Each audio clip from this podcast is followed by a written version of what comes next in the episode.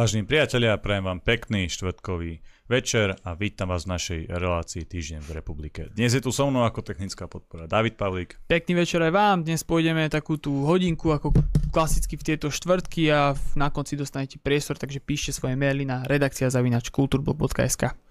Je tu dnes s nami aj poslanec Národnej rady Slovenskej republiky Ondrej Ďurica. Dobrý večer všetkým. A takisto je tu dnes s nami aj náš pravidelný host, poslanec Europarlamentu a predseda hnutia Republika, doktor Milan Uhrik. Takisto prajem príjemný dobrý večer. Janko, ešte predtým, než začneme, tak ja ti musím pogratulovať k tomu novému manželstvu, ako sa žije s Julkou, zmenilo sa niečo? Tak mne sa doteraz s ňou žilo veľmi príjemne a preto vlastne sme aj doteraz. išli do, te, do tej svadby a uh, nezmenilo sa nič, akurát to, teda, že to máme teraz také oficiálne, posvetené, požehnané, takže to je možno príjemné, mne pribudlo niečo na ruke, mám ju teraz podstatne ťažšiu, hej, takže si ešte na to zvykam. A hlavne musím sa uh, ono, spamätať z tej svadby, lebo my sme mali takú tú väčšiu, tú tradičnejšiu, však si tam bol, bol to dosť namáhavé, ste 3 dní a na konci sa mi už uh, v nedelu spustila krv z nosa a to som sa dosť zregeneroval. Určite ťažká organizácia, ale zvládli ste to super. Hej, hej, takže dúfam, že sa tebe páčilo, lebo si tam bol host. Perfektne. Bolo aj jedlo, aj svedok, prosím, všetko. Pekne. No, významný. To, niečo. to si mal, mal si funkciu významnú. Dobre, tak to som ja a čo ty, čo si teda zažil okrem e, tohto kultúrneho Ešte sa spamätávam, vieš. programu tiež, hej, si to mal ťažké. A už potom nič nové, už potom už... oddych, strihy, točenia veci. V sobotu si už vyzeral, hej, že máš dosť nad ránom, ale v nedelu už si vyzeral lepšie trošku. už som sa zotavil trošku, no. A čo hostia v štúdiu v Nitre, čo máte vy nové? Môžeme začať tebou, Ondrej. Čo máme nové? Áno, no čo ste zažili? Uh, existuje taký automat, kde sa stlačí gombík, alebo sa t- tak, taká, taká struna vystrelí a tá gulička tak lieta uh, zo strany na stranu, tak, tak, si, tak si pripadáme v poslednom období. Že, Ty si tak pripadáš? No ja určite. ja si tak pripadám, lebo sme rozlietaní, rozbehaní a uh, máme za sebou veľa stretnutí zaujímavých, aj veľmi prínosných pre republiku. Takže z toho sa samozrejme teším, ale to tempo je obrovské. Skutočne makáme. Milan, ty ako? No ja dobre, v pohode. Nebol som na nejakej tancovačke, nejaká svadba. teda, ale gratulujeme inak, gratulujeme. Ďakujem. Ako sa hovorí v tom tipe, že niekto sa pýta kamaráta, ty si ženatý? Áno, ja som ženatý. Tak to musíš byť šťastný. A tomu hovorí, áno, musím. Áno. takže, takže dúfam, že vám to bude klapať aj naďalej. No a čo sa týka nás a našej túto činnosti práce, tak ako povedal Ondrej, makáme stále. Boli protesty, dlho sme sa nevideli, nepočuli ano. ani tuto v Kultúrblogu v podstate, lebo stále sme mali nejaké pracovné cesty. Dokonca aj budúci štvrtok sa nebudeme počuť, to ma mrzí, ale budem v Štrásburgu, respektíve na ceste zo Štrásburgu, takže tiež sa nám nepodarí, ale musíme, musíme pracovať, lebo tá politická situácia si to vyžaduje a Nedá sa vždy len eh, rozprávať a vypisovať na Facebooku a lajkovať, ale musíme normálne v teréne makať, budovať štruktúry, eh, venovať sa ľuďom, počúvať ich problémy a snažiť sa v rámci našich kompetencií a našich možností samozrejme aj pomáhať. No. A nie je to celkom jednoduché, je to aj pre nás veľká výzva rozbiehať takéto mm. hnutie, ktoré myslíme smrteľne vážne, takže máme čo robiť. Ale nestežujeme sa v pohode ten protest bol v podstate nedávno a myslím, že sme si ho ešte nestihli nejak zhrnúť, takže môžeme si dať teraz nejaké vaše dojmy alebo váš pohľad na ten protest, na účasť ľudí, ale aj celkovo na ten priebeh. My sme tam boli, e, my sme to priamo videli a spravili sme z toho takú akože kvázi reportáž. Myslím, že to aj dnes môžeme pustiť na konci relácie a takisto to nájdete aj na našich kanáloch, ale mňa zaujíma práve ten váš pohľad, lebo vy ste boli na tom pódiu a z neho je pohľad na tú celú akciu, na to celé podujatie trošku iný. No, ak môžem, začnem ja. Áno. Tak podľa mňa ten protest v Košiciach bol super. Po dlhom čase sme boli v Košiciach. E, ten hlavný odkaz, ktorý sme chceli aj my ukázať a dať ľuďom je, že aj Košice a východné Slovensko sú časťou Slovenska, nielen Bratislava a Záhoria a Západ a Senec, ale skutočne aj ten východ si zaslúži pozornosť politikov a aj tam sú ľudia, ktorí majú tej vlády už plné zuby. A ten pohľad z pódia na tých protestujúcich bol úžasný, bolo tam kopec skvelých ľudí. E, veľmi si vážim a cením, že protest bol kultivovaný, bol masový, išla z toho obrovská sila, médiá to jednoducho žrali, boli toho plné správy.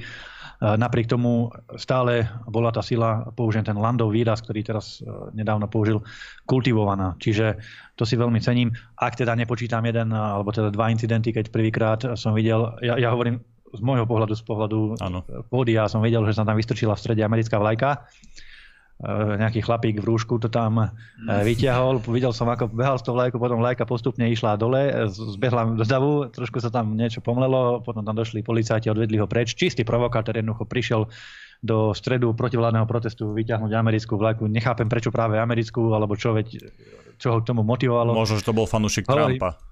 Hovoríme si, reku, ty bolo to už horšie ani snáď nemôže byť a o chvíľu vidím zľava zase sovietský zväz vlajočka. Taká malá studená vojna v Košiciach. Ľudia, ktorí chcú zaujať za každú, za každú cenu.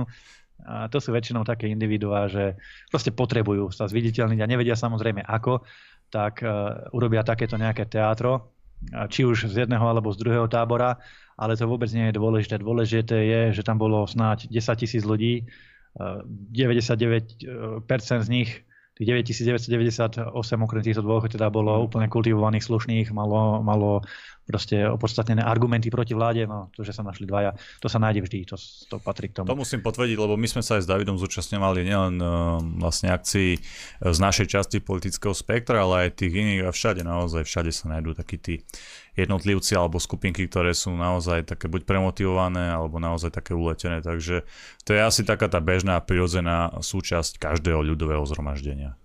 Áno, mňa trošku mrzelo potom tie reportáže v médiách, lebo bolo úplne evidentné, že médiá ten protest zľahčovali, ten náš myslím. Lebo boli dva protesty v Košiciach.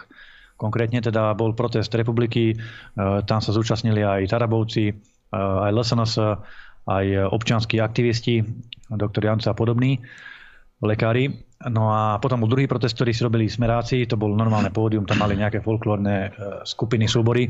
No a medzi týmito dvomi protestami bol veľký rozdiel. Bol veľký rozdiel, aj keď to návonok e, nevyzeralo, možno si to diváci alebo ani občania e, nejak nepostrehli alebo nevšimli, ale bol medzi tým podstatný rozdiel. A ten rozdiel spočíval v tom, že.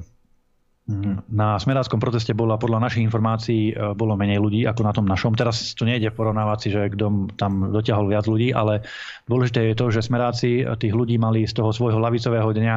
A keď si pozriete ich fotky na Facebooku niekedy okolo obeda, čo dávali v Košiciach, okolo 1 alebo 12, tak už vtedy mali oni plné námestie, čo si tam navláčili navláčili v podstate ľudí z každého okresu, išiel jeden autobus e, smerákov ktorých si tam jednoducho zviezli a urobili si ten lavicový deň. Ja im to nevyčítam, lebo to Fico hovoril, že to tak budú robiť, čiže je to tak. Len dôležitá informácia je, že tá, na tom smeráckom proteste bola veľká časť ľudí, skrátka dovezených členov Smeru.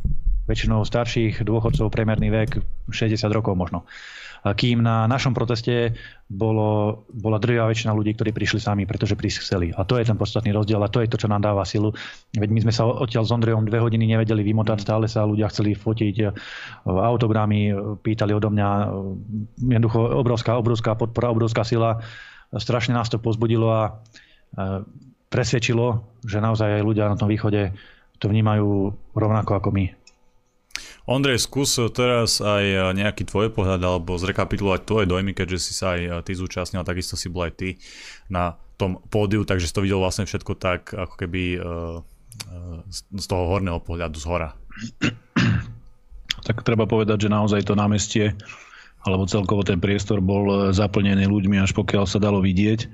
Určite tam boli tisíce ľudí, o tom sa nedá pochybovať. Čo sa týka e, toho nešťastníka, ktorý tam mával s tou vlajkou, ja som potom rozmýšľal, či to nebola nejaká prehratá stávka, pretože mi to nedávalo, nedávalo mi to nejak inak logiku. Ale to je nepodstatné, ako to bolo. Dôležité je, dôležité je povedať a zvýrazniť to, že naozaj to bolo veľmi dobre zorganizované, bolo to veľmi slušné, napriek tomu, že tí ľudia cítia obrovský hnev cítia proste aj beznádej, pretože či už je to otázka referenda, alebo otázka toho, ako, ako táto súčasná vláda funguje, aké robí obštrukcie, akú, akú jednoducho má ten obyčajný občan, človek šancu zmeniť ten systém. E, to všetko vyvoláva v tých ľuďoch obrovský hnev a napriek všetkému, čo tam bolo povedané, napriek tým pokrikom a tomu skandovaniu davu, som rád, tak ako povedal Milan, že to prebehlo bez konfliktov, že to bolo kultivované a napriek tomu, že to malo veľký náboj, obrovskú energiu toho davu, tak v poriadku to celé skončilo a rozišli sme sa s tým, že naozaj potom dve hodiny sme tam ešte e, s ľuďmi rozprávali a snažili sme sa samozrejme každému vyhovieť, aby sme nikoho neobyšli, pokiaľ ľudia prejavili záujem. Aj to je, to je e, naša práca alebo naša úloha. Takže veľmi dobrý protest. Skutočne myslím, že bolo dôležité ísť do Košíc, pretože tí ľudia si to vážili, e, oceňovali to, že sme prišli, že sme si nezvolili tú kratšiu cestu, aby sme išli do Bratislavy, kde už, ako bolo spomenuté v minulých reláciách, bolo niekoľko protestov mm. rôznej kvality, rôznej účasti. Takže z tohto pohľadu si myslím, že e, celková tá myšlienka, tak ako na začiatku vznikla, ako sa potom aj naplnila, tak to bolo správne rozhodnutie a teším sa veľmi pekne, ďakujem všetkým ľuďom, ktorí aj prišli, aj e, slušne odišli.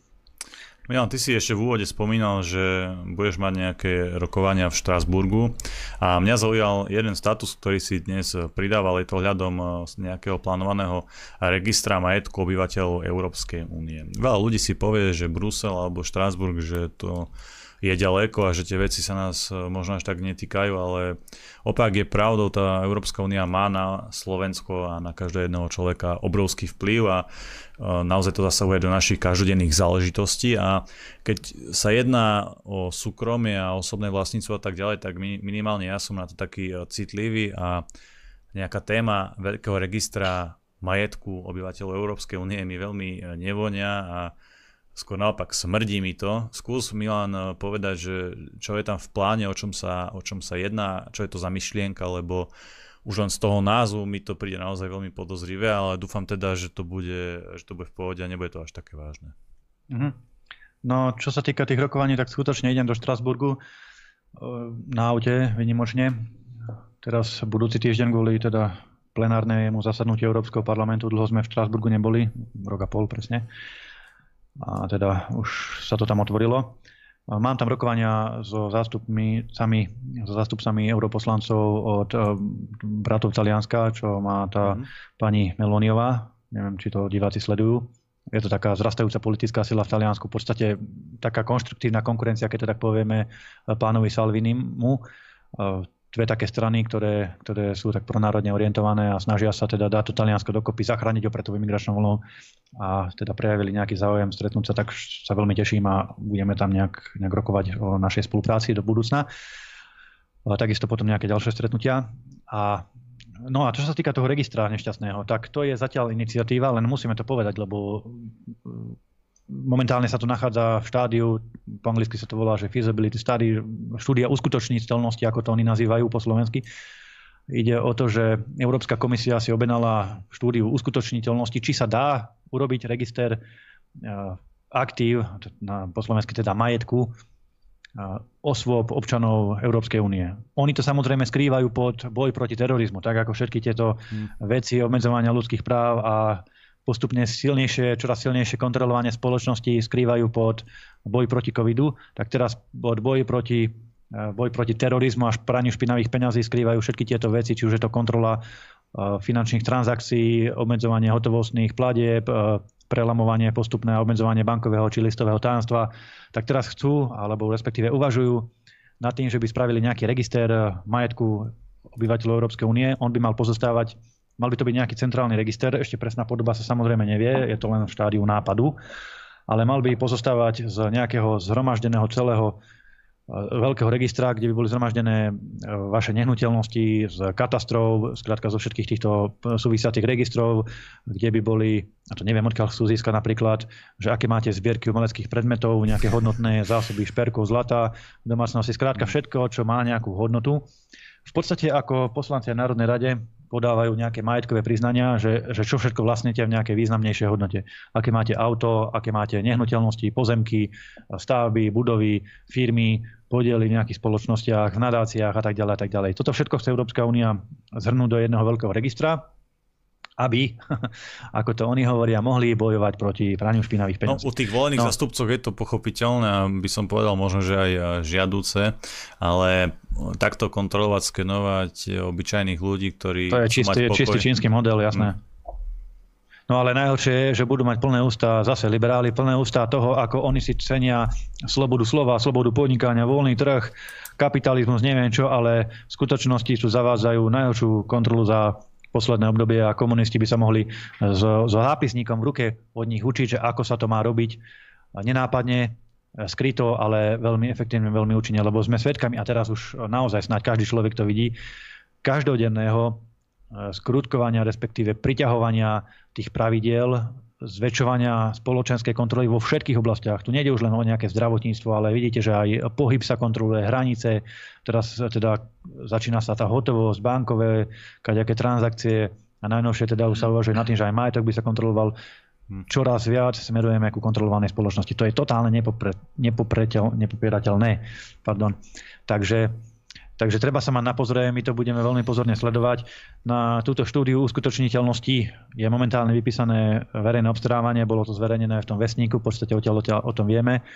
A je na to urč, určený, vyčlenený rozpočet 400 tisíc eur. Predpokladám, že nejaká mimovládka to zase dostane, ktorá to bude robiť a vlastne bude radiť komisii, že ako sa dajú všetky tie registre dať dokopy zo všetkých štátov, aby sme mali veľkú centrálnu európsku databázu toho, kto čo vlastní. A potom Neviem, či to bude prístupné verejnosti alebo len eh, dotyčným eh, vládnym činiteľom, respektíve nejakým štátnym orgánom, si budú vás vedieť nájsť naozaj všetko. Už naozaj všetko. Cez kombináciu sociálnych sietí tohto registra, prípadne ďalších registrov iných, eh, monitorovania mobilnej komunikácie, prípadne vášho pohybu cez nejaké nejaké telekomunikačné siete naozaj od človeka budú vedieť úplne všetko. Čiže zabudneme na slobodnú spoločnosť, keď toto dopustíme.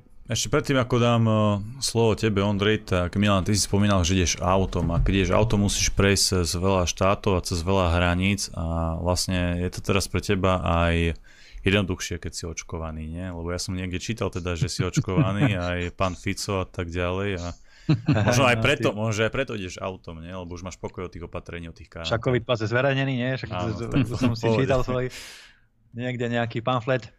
Inak je zaujímavé, toto je fascinujúce, že odkedy sme sa osamostatnili eh, od ľudovej strany naše Slovensko, je už toľko hlúpostí, čo som o sebe čítal, od toho, do všetko nás údajne financuje, platí, koľko sme hen tam zobrali tam, COVID pasy teraz najnovšie, kto to aj vymýšľa? Normálne, kto to aj vymýšľa, že, lebo to je námaha takéto veci si vy, urobiť, vymysleť, spraviť to pdf vygenerovať tam ten QR kód, ktorý má falošný podpis, veď to aj médiá mainstreamové potvrdili, že to nie je originál podpísané, je to len vygenerované niekde v nejakom lacnom programe, ale že, že kto si vôbec dáva tú námahu takéto, takéto blbosti s prepačením uh, generovať a púšťať do sveta, len aby zaujali, len aby mali tú čítanosť, klikateľnosť, že pozrite sa, aha, Uhrík a Fico sú zaočkovaní a majú, ešte tam dali nejakú výzvu, že majú neviem koľko hodín na to, aby sa priznali a aj ďalší, áno.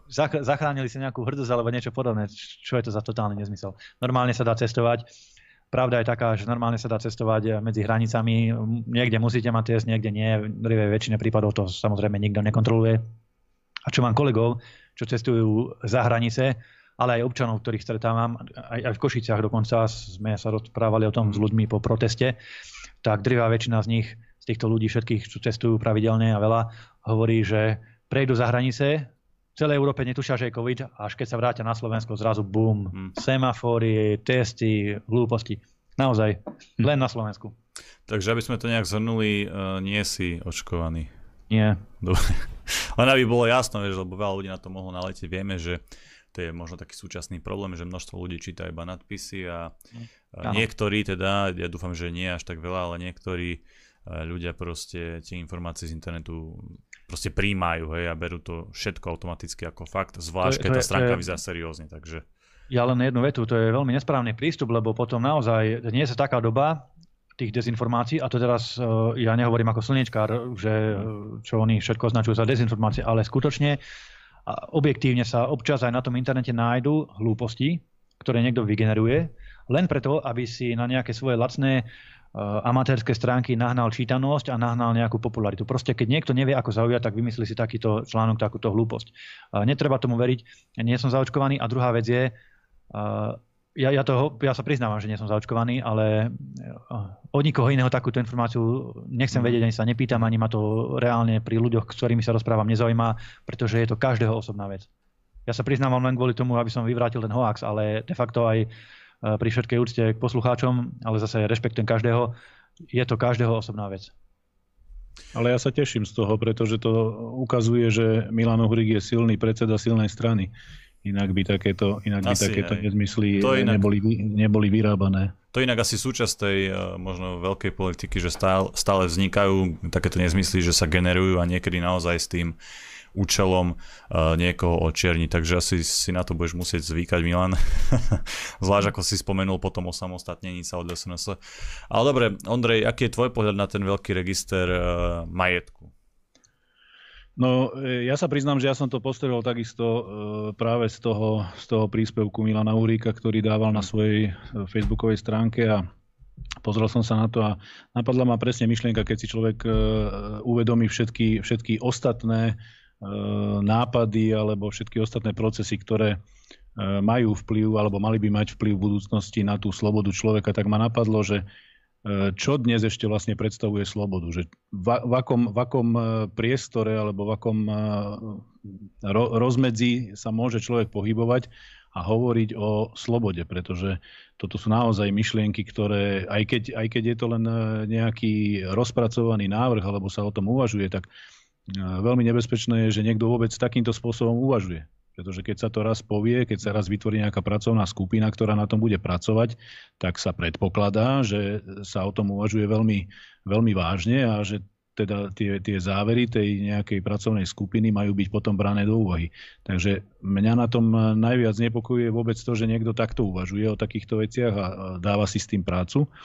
A druhá vec je, druhá vec je to, že pokiaľ, pokiaľ to má e, pomôcť e, systému, e, ja neviem, riešiť pranie špinavých peňazí alebo nejakú kriminálnu činnosť ekonomickú, tak e, sú dnes prostriedky úplne legitímne, ktoré môžu, môžu tieto orgány využiť na to, aby túto kriminalitu postihovali. To sa nedá predsa paušalizovať a teraz v záujme toho, veď to, to pripomína potom opatrenia presne z toho, z toho, z tých útokov na dvojičky v Amerike, kedy sa, kedy sa jednoducho robili, robili e, kroky, ktoré zásadným spôsobom mali, mali vplyv na osobné slobody všetkých občanov a všetkých obyvateľov. Takže toto nie je podľa mňa správny prístup a bohužiaľ takto, takto asi e, niekto uvažuje na tých vysokých miestach a je to, je to veľmi nebezpečné. Tá sloboda čo je dnes už potom sloboda? Nemôžete si povedať, nemôžete napísať, nemôžete vlastniť eh,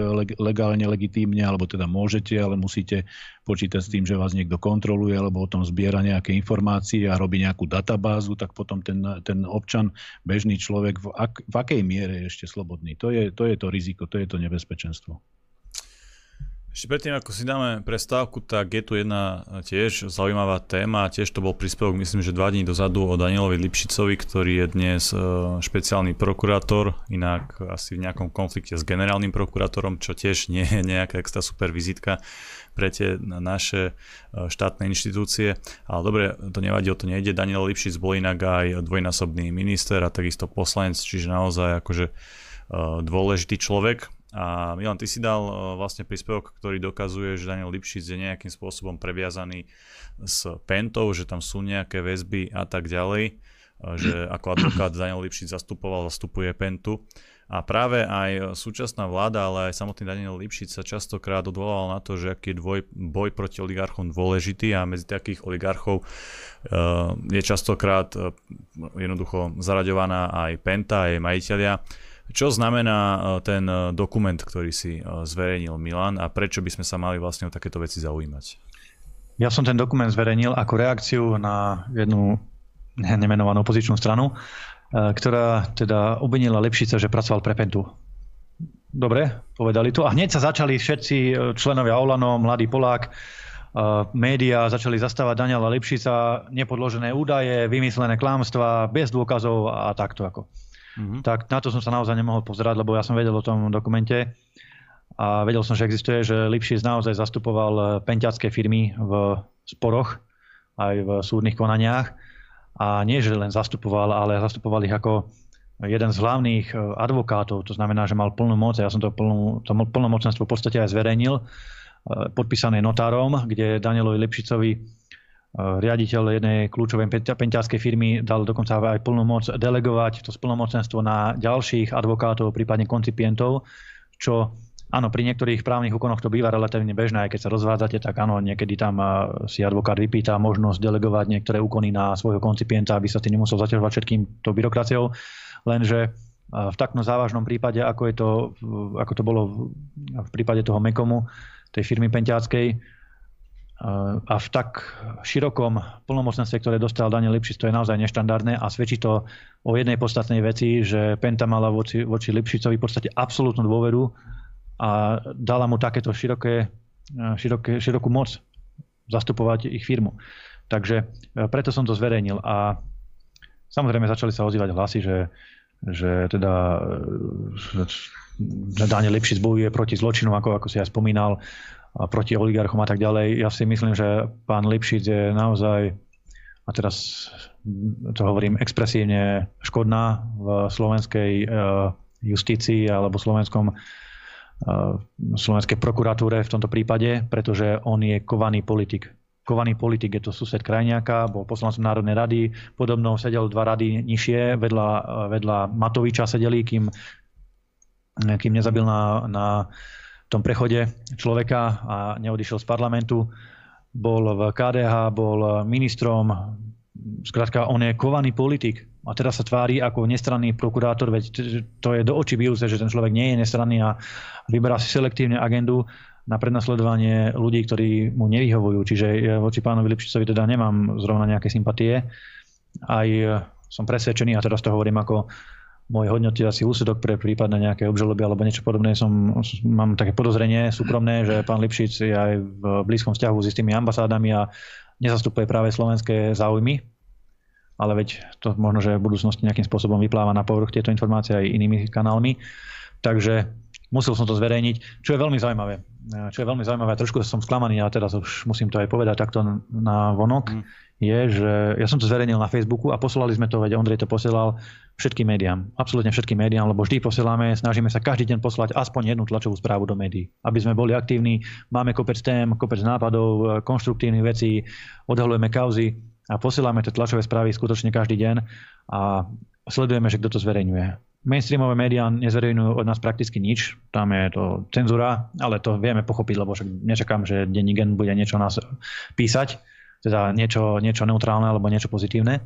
Ale čo ma prekvapilo, takže tento, e, tento článok o Lipšicovi, e, ten status o Lipšicovi nezverejnili ani alternatívne médiá, ani jedno z tých veľkých alternatívnych médií, či už hlavné správy alebo iné, hmm. jednoducho to nedali. A to som im vyslovene písal, že je to veľmi zaujímavé, na Facebooku to má obrovský dosah, je to veľký škandál, dokonca aj Fico to spomínal potom na jednej tlačovke, že je to vážny dokument, ktorý bol zverejnený a oni to nezverejnili vôbec. Neviem prečo, neviem, čo je za tým, či teda len zabudli alebo niečo iné, ale trošku, trošku ma to sklamalo, lebo kopec iných hlúpostí často aj zverejňujú a takéto podstatné veci jednoducho premlčiavajú. Takže, takže, ale ľudia si to našli na, tom, na tých sociálnych sieťach, prípadne v tých iných kanáloch to malo svoj dosah a svedčí to teda o tom, že pán Lipšic skutočne nemá na špeciálne prokuratúre čo robiť, lebo a tu by mohol Ondrej viac povedať, lebo on je poslanec a teda bývalý člen silových zložiek, lebo to, čo tam predvádzajú oni, Žilinka, Lipšic, Siska, NAKA, policajná inšpekcia, to je totálny rozvrat štátnej správy, základov štátu a na to sa už fakt nedá pozerať. Ondrej, takže tvoj názor možno na tú situáciu ohľadom Daniela Lipšica. Dajme tomu teda, že naozaj uh, by bol človek Penty, v tom prípade by to bolo asi naozaj uh, nepriateľné, aby zastával funkciu prokurátora. Jednoznačne pán Lipšic nemá na svojom mieste čo robiť. Ondrej, môžeš sa k tomu vyjadriť? Tak ja si myslím, eh, keď sa, keď sa pozrieme úplne objektívne na politiku minulých rokov na tú, na tú politickú scénu a na tú politickú realitu, ktorá tu bola, tak ja si nemyslím, že tí ľudia sú e, nejakým spôsobom e, čistí, nezávislí a že môžu povedať, že sú, že sú nestranní a že, že sú objektívni. E, ja pánovi Lipšicovi neverím v momente, keď on prehovorí. To je, to je môj pocit z neho a mm, jednoducho sledujem, sledujem to doťahovanie medzi ním a pánom Žilinkom je to obrovská hamba, je to veľmi neprofesionálne. E, na druhej strane zase musím povedať, že ako člen e, výboru pre obranu a bezpečnosť som e, sedel na rokovaní výboru, kde bol, kde bol pán Žilinka, generálny prokurátor a veľmi, veľmi detálne tam jednoducho komunikoval istý prípad, ktorý bol takisto medializovaný a ktorý sa v minulosti riešil dal tam, dal tam stanovisko, ktoré bolo úplne, úplne jasné z pohľadu generálneho prokurátora a nedalo sa nejakým spôsobom v danej chvíli spochybniť. Prechádzal tam jednotlivé body, ktoré, ktoré e, si poslanci vypýtali na, na dovysvetlenie, prečo sa rozhodol tak, ako sa rozhodol a musím povedať, že napriek tomu, napriek tomu, že veľmi profesionálne z titulu svojej funkcie e, odpovedal a vysvetlil nám ako členom výboru, tak e, bez problémov. O 10 minút bola tlačová beseda e, koaličných poslancov, ktorí proste povedali do sveta, povedali novinárom pravý opak. To znamená, ja som videl v priamom prenose, ako tieto veci fungujú.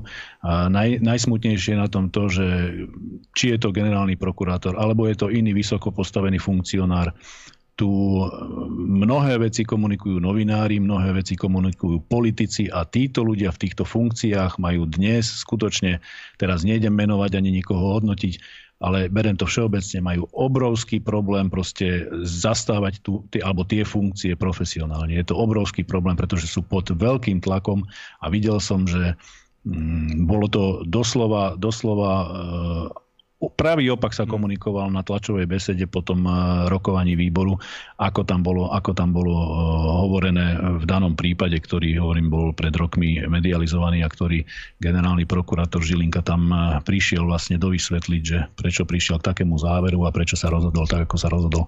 Takže z pohľadu bezpečnostných zložiek, z pohľadu tých silových rezortov je to veľká tragédia, čo sa tu teraz deje, pretože nevrhá to dobre svetlo ani na nich a nevrhá to dobre svetlo ani na Slovensku ako také. A, a potom aj tá, tá, to, to, to vnímanie zahraničia, zahraničia alebo tých partnerov, kde je potrebné si vymieňať aj informácie, aj spolupracovať v rámci proste týchto, týchto rezortov na medzinárodnej úrovni, tak myslím si, že to je veľký problém a mám informácie a nie je to žiadne tajomstvo, veď sa to dnes hovorí verejne, že, že mnohí partneri z okolitých štátov veľmi, veľmi opatrne a veľ, s veľkou nedôverou na nás pozerajú, pretože to, čo sa deje, jednoducho nie je normálne. To sa, to sa nemôže takto diať, aby, aby dnes bol eh, riaditeľ eh, SISky zatvorený, e, riešený proste takýmto spôsobom, ako sa to tu teatrálne na Slovensku robilo alebo robí.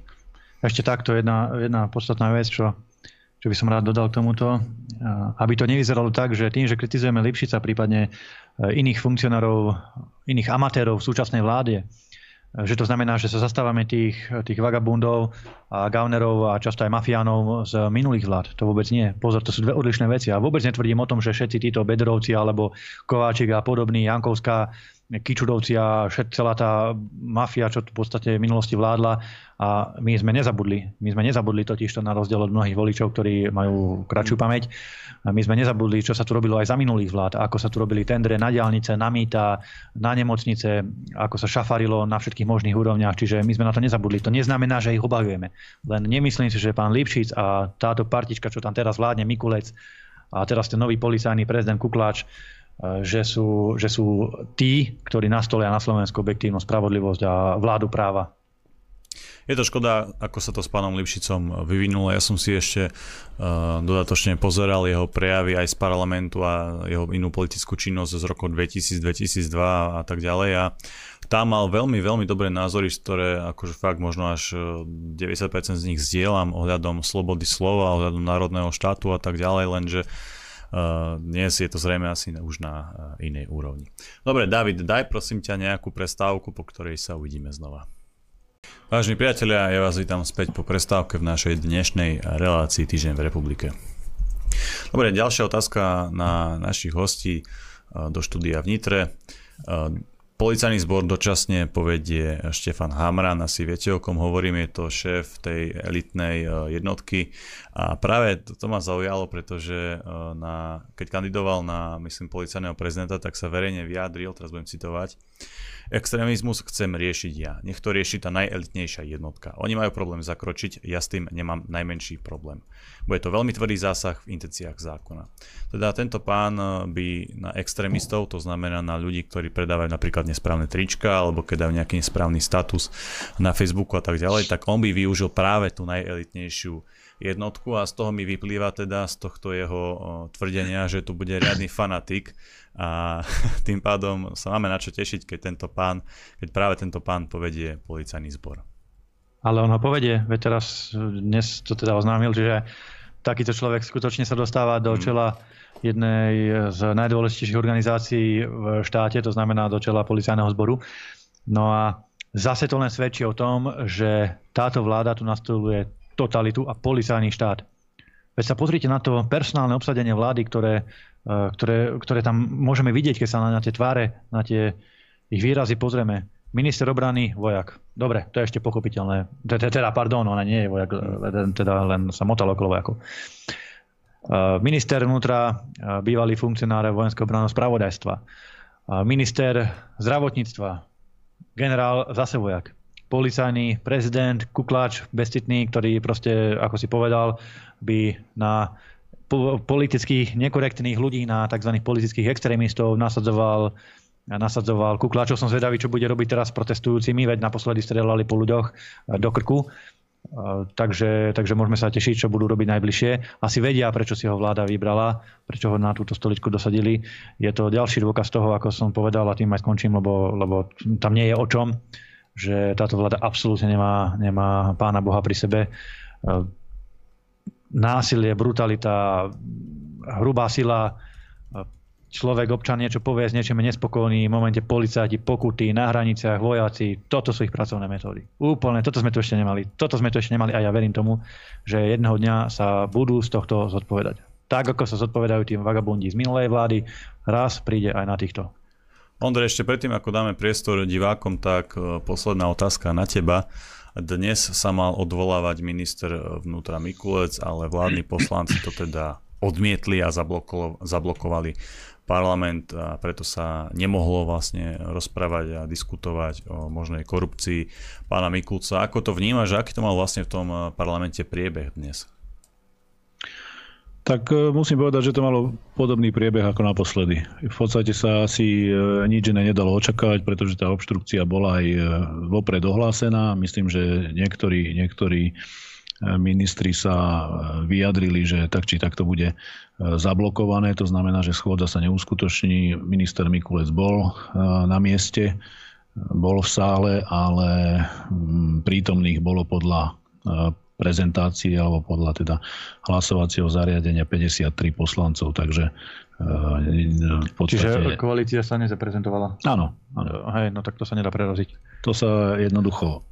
S tým nespravíme nič. No, to, je, to je taká realita, taká parlamentná matematika Musí byť uznášania schopná Národná rada a mhm. keď sa koalícia, ktorých je drvá väčšina, ano. 90, koľko ich je 3, keď sa nikto z nich nezaprezentuje, tak opozícia nemá dostatok poslancov na to, nadpolovičnú väčšinu nemá, aby bola Národná rada uznášania schopná. Čiže toto je klasická obštrukcia. Ano. Inak to robili aj v minulosti vláda. Ja si pamätám, keď sa mal Kaliňák odvolávať, čiže zase, aby sme boli objektívni, nech niektorí teda nehovoria, že to predtým to bolo veľa lepšie. A to sa robilo, ale teraz sa to robí úplne, úplne nahulváta, lebo koľka to už spravili? Asi tretí alebo štvrtý? No, urobili to už viackrát, ale e, podstatné je treba povedať to, že a to je najväčší, najväčší odkaz a nejaké, nejaké také posolstvo občanom, že toto je predsa vláda a e, zostava politikov a poslancov, ktorá e, slúbovala občanom zmenu inú politickú kultúru a no, proste absolútne, absolútne transparentné politické vystupovanie a tak ďalej. Takže to, že sa to dialo v minulosti, neznamená, že sa to má diať aj teraz. Proste ten systém nie je, nie je správny takto, takto k tomu pristupovať. Ale ako dalo sa, to, dalo sa to čakať, nie je to pre mňa osobne prekvapením. Proste boli sme tam, potom sa to odložilo o pol hodinu a o pol hodinu sa to skúsilo znovu a potom sa to ukončilo. Takže niektorí sa nacestovali, prešli, prešli celú republiku, ale ako ale prečo sa to, Ondrej, podľa teba rieši takýmto spôsobom? Prečo si vyberajú cestu práve takéto obštrukcie namiesto nejakej eh, diskusie priamo v plene v parlamente? No oni predovšetkým, ja poviem tak, že oni predovšetkým nevedia diskutovať. Tí poslanci, ktorí tam sú, drvivá väčšina tých poslancov, ktorá tam je, eh, tých vládnych alebo tých koaličných, v tom zložení, v akom tam sú, v tej kvalite a v tom, v tom nejakom politickom rozhľade, oni, oni nevedia tam dať nejaké vecné argumenty. Navyše opozícia teraz na ministra vnútra dáva pomerne, pomerne vážne, vážne dôvody pre jeho odvolanie a vysvetľuje tam veľmi jasne, prečo, prečo by nemal byť ministrom.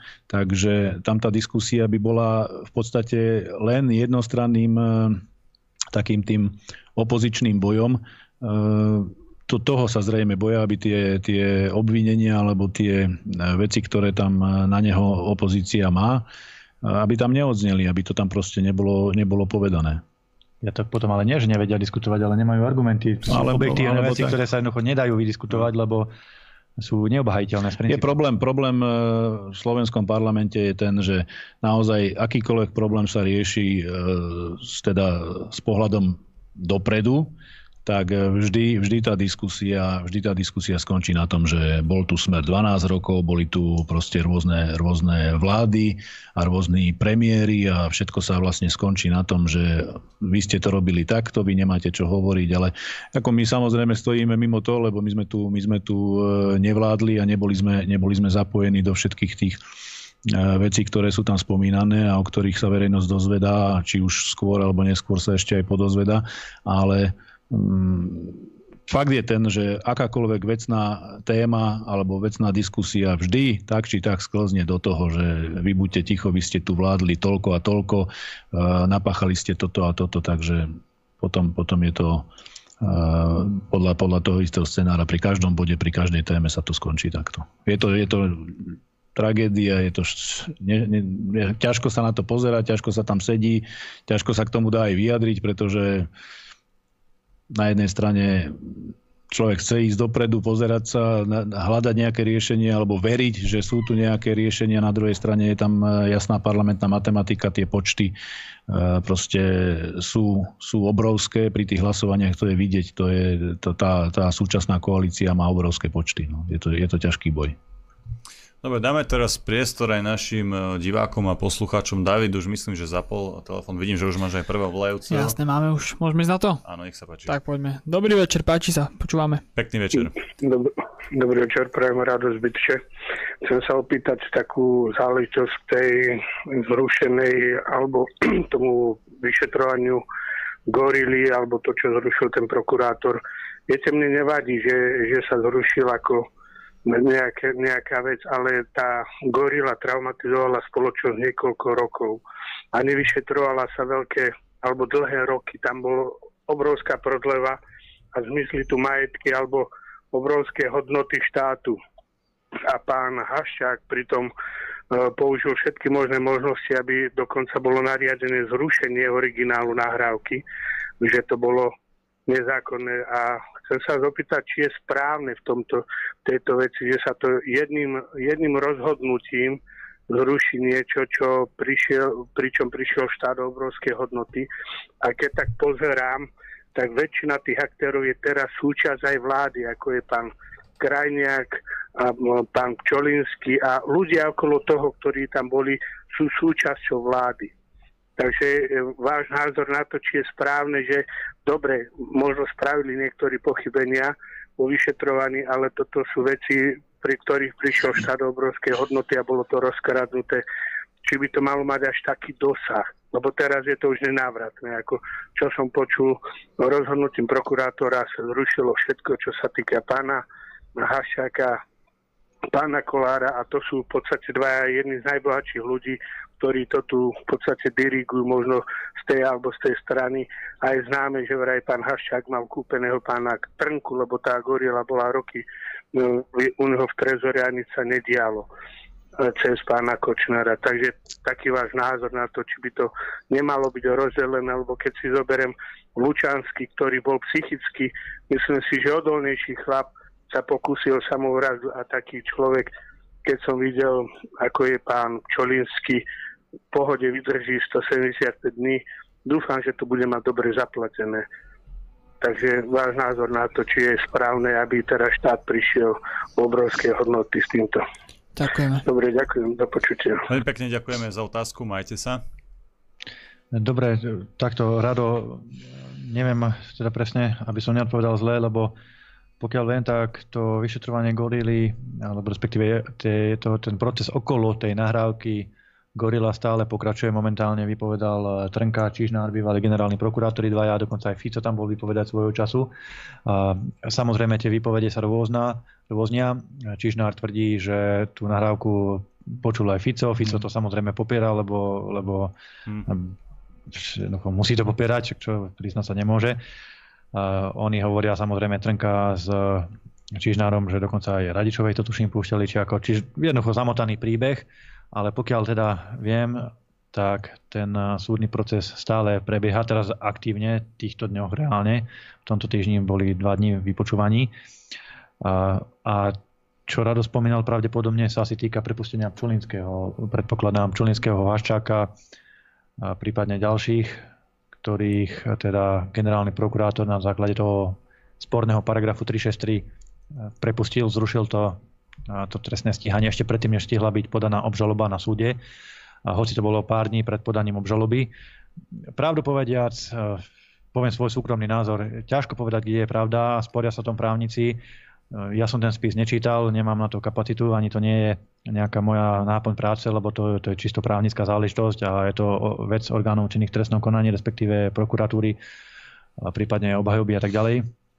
Mm, je však teda zaujímavé, že napríklad pánovi Pčolinskému tomu zo Sisky súdy trikrát potvrdili väzbu.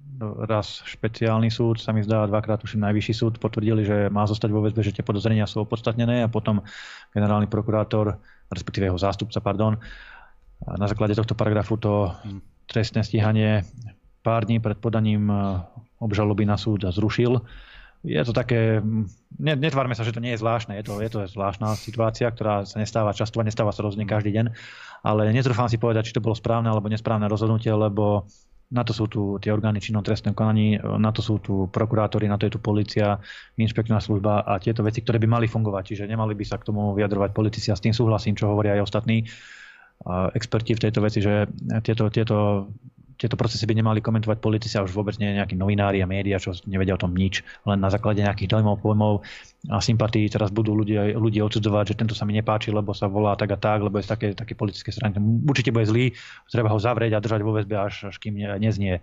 Čiže takto by to nemalo fungovať a treba, teda v súčasnosti musíme rešpektovať rozhodnutie generálneho prokurátora Žilinku o zastavení týchto trestných stíhaní, týchto rozpracovaných prípadov Nedá sa voči tomu nejakým spôsobom ani odvolať, ani brániť. Možno keď sa objavia v budúcnosti nejaké iné dôkazy, nové dôkazy, tak sa to zase obnoví, uvidíme. Už sa stali v živote všelijaké situácie. Nie je vylúčené, že tieto prípady, ak budú, ak sú teda postavené na nejakých reálnych uh, základoch, obvineniach, tak možno po výmene vládnej garnitúry sa dozvieme, že naozaj boli zametené pod koberec. Pravdu povedať tiež, nebolo by to prvýkrát, čo by sa zametali prípady pod koberec, veď aj e, Kováčik vieme, ako fungoval, preto stojí aj pred súdom v súčasnosti, že všetky trestné stíhania, ktoré dostal do ruky, uh, zrušil. Takže počkajme si na to. To sú čerstvé veci, ktoré, ku ktorým sa ťažko vyjadrovať objektívne, bez toho, aby sme, aby sme sa ubránili nejakej zaujatosti. Počkajme si na to, ako sa to historicky vyvinie a ja verím tomu, že čas nakoniec tú pravdu spoločne skôr odhalí. Ale ja keď môžem teda doplniť ešte Milana, ja vám poviem, že my ako Hnutie Republika alebo ako ľudia, ktorí sa vyjadrujú na rôznych, rôznych fórach k politickým otázkam alebo aj k takýmto, ako ste nám položili. E, my v podstate v zásade nesúhlasíme s tým, aby sa v spoločnosti takéto niečo dialo a aby potom, keď sa to deje, aby e, sa to jednoducho nevyšetrilo, aby sa to vlieklo roky, aby tu nebol nikto potrestaný, aby sa tí ľudia proste tvárili, že sa nič nestalo.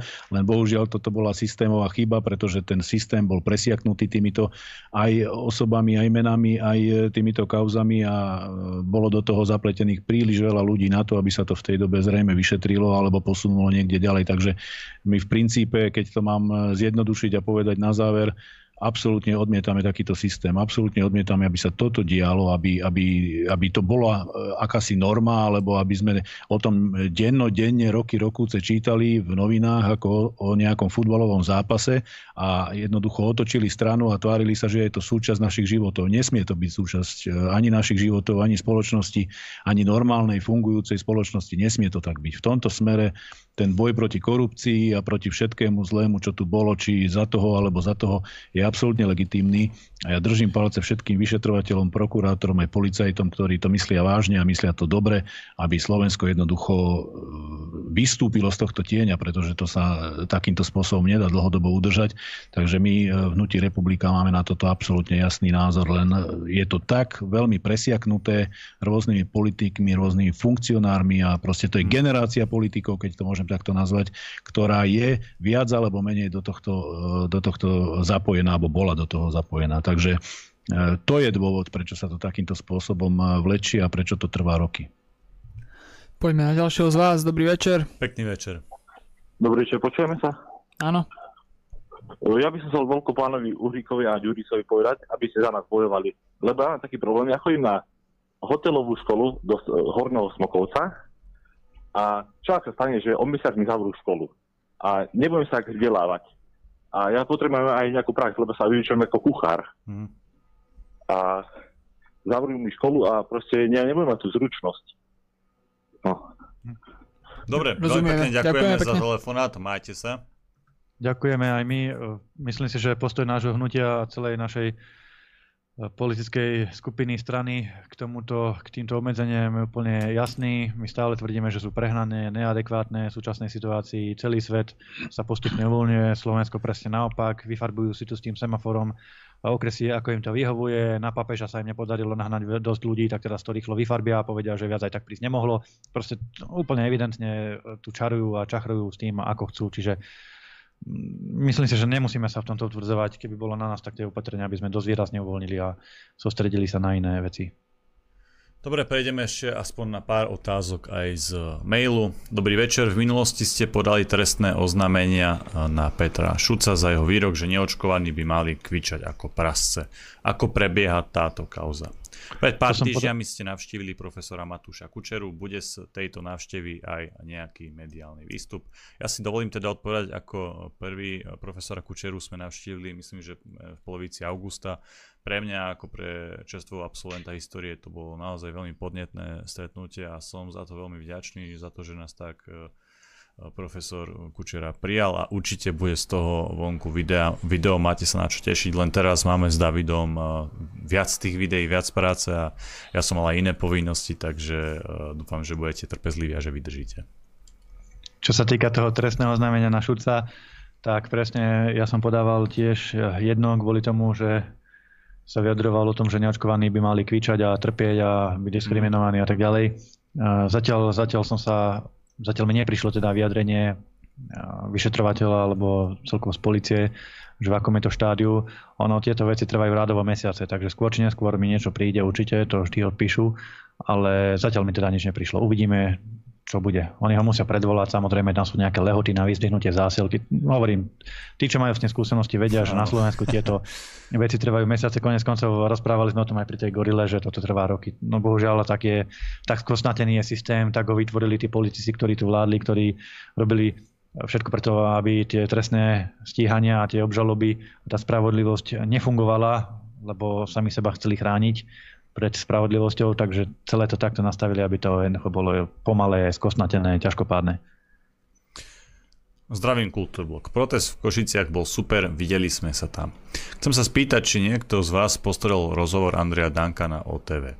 Vyjadroval sa tam o republike a aj o Milanovi Uríkovi ako europoslancovi, ako s ním nikto nechce spolupracovať. Ďakujem za odpoveď, Ľubka. Ďakujem, ja viem, že Andrej Danko bol v tej televízii, niekde mi to vyskočilo na nejakej sociálnej sieti e, obrázok, že tam sedí za stolom, ale samozrejme som to nepozeral, pretože pri všetkej úste Slovenská národná strana si myslím, že nie je momentálne relevantný hráč na politickej scéne. A to nehovorím zlom, to hovorím ako fakt, ktorý, o ktorom som presvedčený. Čiže to, že pán Danko nás nemá rád, lebo sme v podstate ukázali, že tá pronárodná politika sa dá robiť aj poctivo, dá sa robiť aj so srdcom, s presvedčením, s tým, že tí politici si stoja za svojím za tým, čo hovoria, za tým svojim presvedčením, že tak aj reálne hlasujú, tak sa správajú a nie, že niečo povedia do médií a potom tu schvália zákon o antisemitizme a nakúpia americké stíhačky a podobné veci. Že sme ukázali a ukazujeme, že sa to dá robiť aj inak. Tak ako ja, ja svojím spôsobom chápem, že nás nejak nie že nemá rád, ale teda vníma ako konkurenciu a preto hovorí tieto veci, ktoré hovorí, ja ho za to nejdem nejak spätne ani obviňovať, ani nič. Prajem mu veľa šťastia, veľa zdravia a zaslúžený politický dôchodok. Dobrý večer, aký máte názor na generálneho prokurátora Žilinku a nového policajného prezidenta? Jankovi blahoželám k manželstvu. Ďakujem. Janko, no? Blahoželania. No, myslím si, že sme to tu už rozprávali, tuším, aj na, na Žilinku, aj na toho mm. policajného. Pred... Teraz sme to rozprávali pred pol hodinou. Neviem, či to máme opakovať. Ja tu vyberám otázky náhodne, teda, aby to bolo spravodlivé, len sa vyhýbam samozrejme tým dlhým, lebo to, to tu čítať nebudem. Dobre, toto vyzerá byť uh, nové. Dobrý deň, pozdravujem chalanov do štúdia. Chcel by som sa spýtať pána Uríka, aký má názor na očkovanie detí od 5 rokov a aj na vyjadrenie Lengvarského ohľadom toho, že spraví, čo mu farma firma prikáže. Lengvársky, Lengvársky za tieto jeho výroky jedného dňa tiež sa bude zodpovedať, a to nehovorím ako výrážku, to hovorím ako vec, ktorá proste logicky musí nastať, pretože je nemysliteľné, aby minister zdravotníctva alebo akýkoľvek minister povedal, že bude robiť to, čo mi prikáže nejaká súkromná firma. Ja som to rozprával, alebo teda písal aj na, a tuším som to aj rozprával na videu, sme to zverejňovali na Facebooku, tiež sme to poslali do médií, samozrejme, e, samozrejme že oni radšej zverejňa Kolíkovú a tam Remišovú a podobných hádky o stoličky ako nejaké, nejaké reálne fakty. Je, predstavte si, že by minister financí povedal, že o tom, o tom aká, budú, aká bude výška vrátiť k DPH, alebo aká bude celkovo výška DPH, bude rozhodovať nejaký bašternák. Ja urobím to, čo mi povie bašternák. Toto by povedal minister financí. Alebo minister dopravy, tak som to prirovnával, by povedal, že o tom, koľko kilometrov diálnic postavíme a kaďal pôjdu, rozhodne nejaký dodávateľ, nejaká Skanska alebo Štrabak alebo akákoľvek iná firma, ktorá, alebo, alebo teda ešte lepšie váhostav oligarchu širokého, prípadne nejaký iný oligarcha, ktorý proste na tých zákazkách profituje. To je nemysliteľné. To je nemysliteľné, aby štátny človek, e, štátny funkcionár, ústavný činiteľ povedal, že on nebude robiť to, čo je vo verejnom záujme, čo je najlepšie pre zdravie ľudí, pre všeobecné blaho, e, pre ochranu štátnych nejakých národnohospodárskych záujmov, ale bude robiť to, čo mu odporúčia súkromné farmaceutické firmy, ktoré tie vakcíny vyrábajú a zároveň aj predávajú. Veď to je jasný konflikt záujmov. Jasné, že Jasné, že keď si položíme kvízovú otázku, čo myslíte, odporúči Pfizer alebo Moderna alebo AstraZeneca ďalšie kolo dávok vakcín, alebo nie? No jasné, že to odporúči. Oni odporúčia 10 dávku, však predajú 10 krát toľko budú mať 10 krát taký veľký zisk. Je to na hlavu postavené. A to očkovanie 5-ročných detí, to sú škôlkari. Moja dcera má 5 rokov aj škôlke, takže viem. Sú to škôlkari, to čo je zase za nápad? Čo je to za nápad? Teraz Európska lieková agentúra, dneska to bolo v správach, neodporúčila očkovanie detí. Lengvarsky povedal, že áno.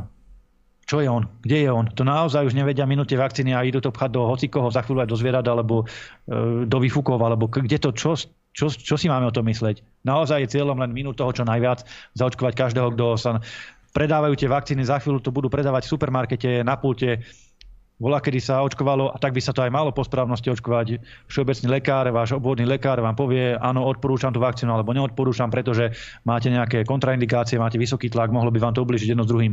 Ale nie, že oni tu teraz budú robiť očkovacie centra na námestiach z autobusov, kade tade budú ľuďom pchať prejdem okolo niekde, nie, ako som povedal, v supermarkete, dám si dvoch Pfizerov a idem ďalej domov. Čo sú to, proste, aký je to odborný prístup, aké je to nejaká starostlivosť o zdravie obyvateľov, občanov. O čo tu skutočnosti ide? Je to jeden hnusný, nechutný biznis a na, za tým si stojím, za tým si proste vidím to aj ako europoslanec na tej európskej úrovni. Toto už nemá nič spoločné s nejakou, e, nejakým bojom proti vírusu, nejakou ochranou zdravia. To snáď už každý vidí teraz pri tej tretej dávke, pri očkovaní detí, pri tom obrovskom biznise, pri tých nezmyselných opatreniach, ktoré absolútne nesúvisia s tým, koľko nakazení, že tu o vírus naozaj už nejde. Dobre, vážení priatelia, náš čas sme už dnes naplnili. Ja vám veľmi pekne ďakujem za vašu podporu a samozrejme za vašu pozornosť. Dnes tu so mnou bola ako technická služba David Pavlík. Ďakujeme a ďakujeme za peknú účasť. Sme tu aj zajtra, takže buďte tu s nami. Peknú, pekný večer. Dnes tu s nami bol aj poslanec Národnej rady Slovenskej republiky Ondrej Ďurica. Ďakujem, pekný večer všetkým. A taktiež aj náš pravidelný host, europoslanec a predseda hnutia Republika, doktor Milan Uhrik. Takisto ďakujem a Dobrú noc. Vážení priatelia, cvičte, športujte, makajte na sebe, študujte a vzdelávajte sa, vždy si overujte informácie a vždy myslíte samostatne a kriticky. Vážení priatelia, prajem vám dobrú noc.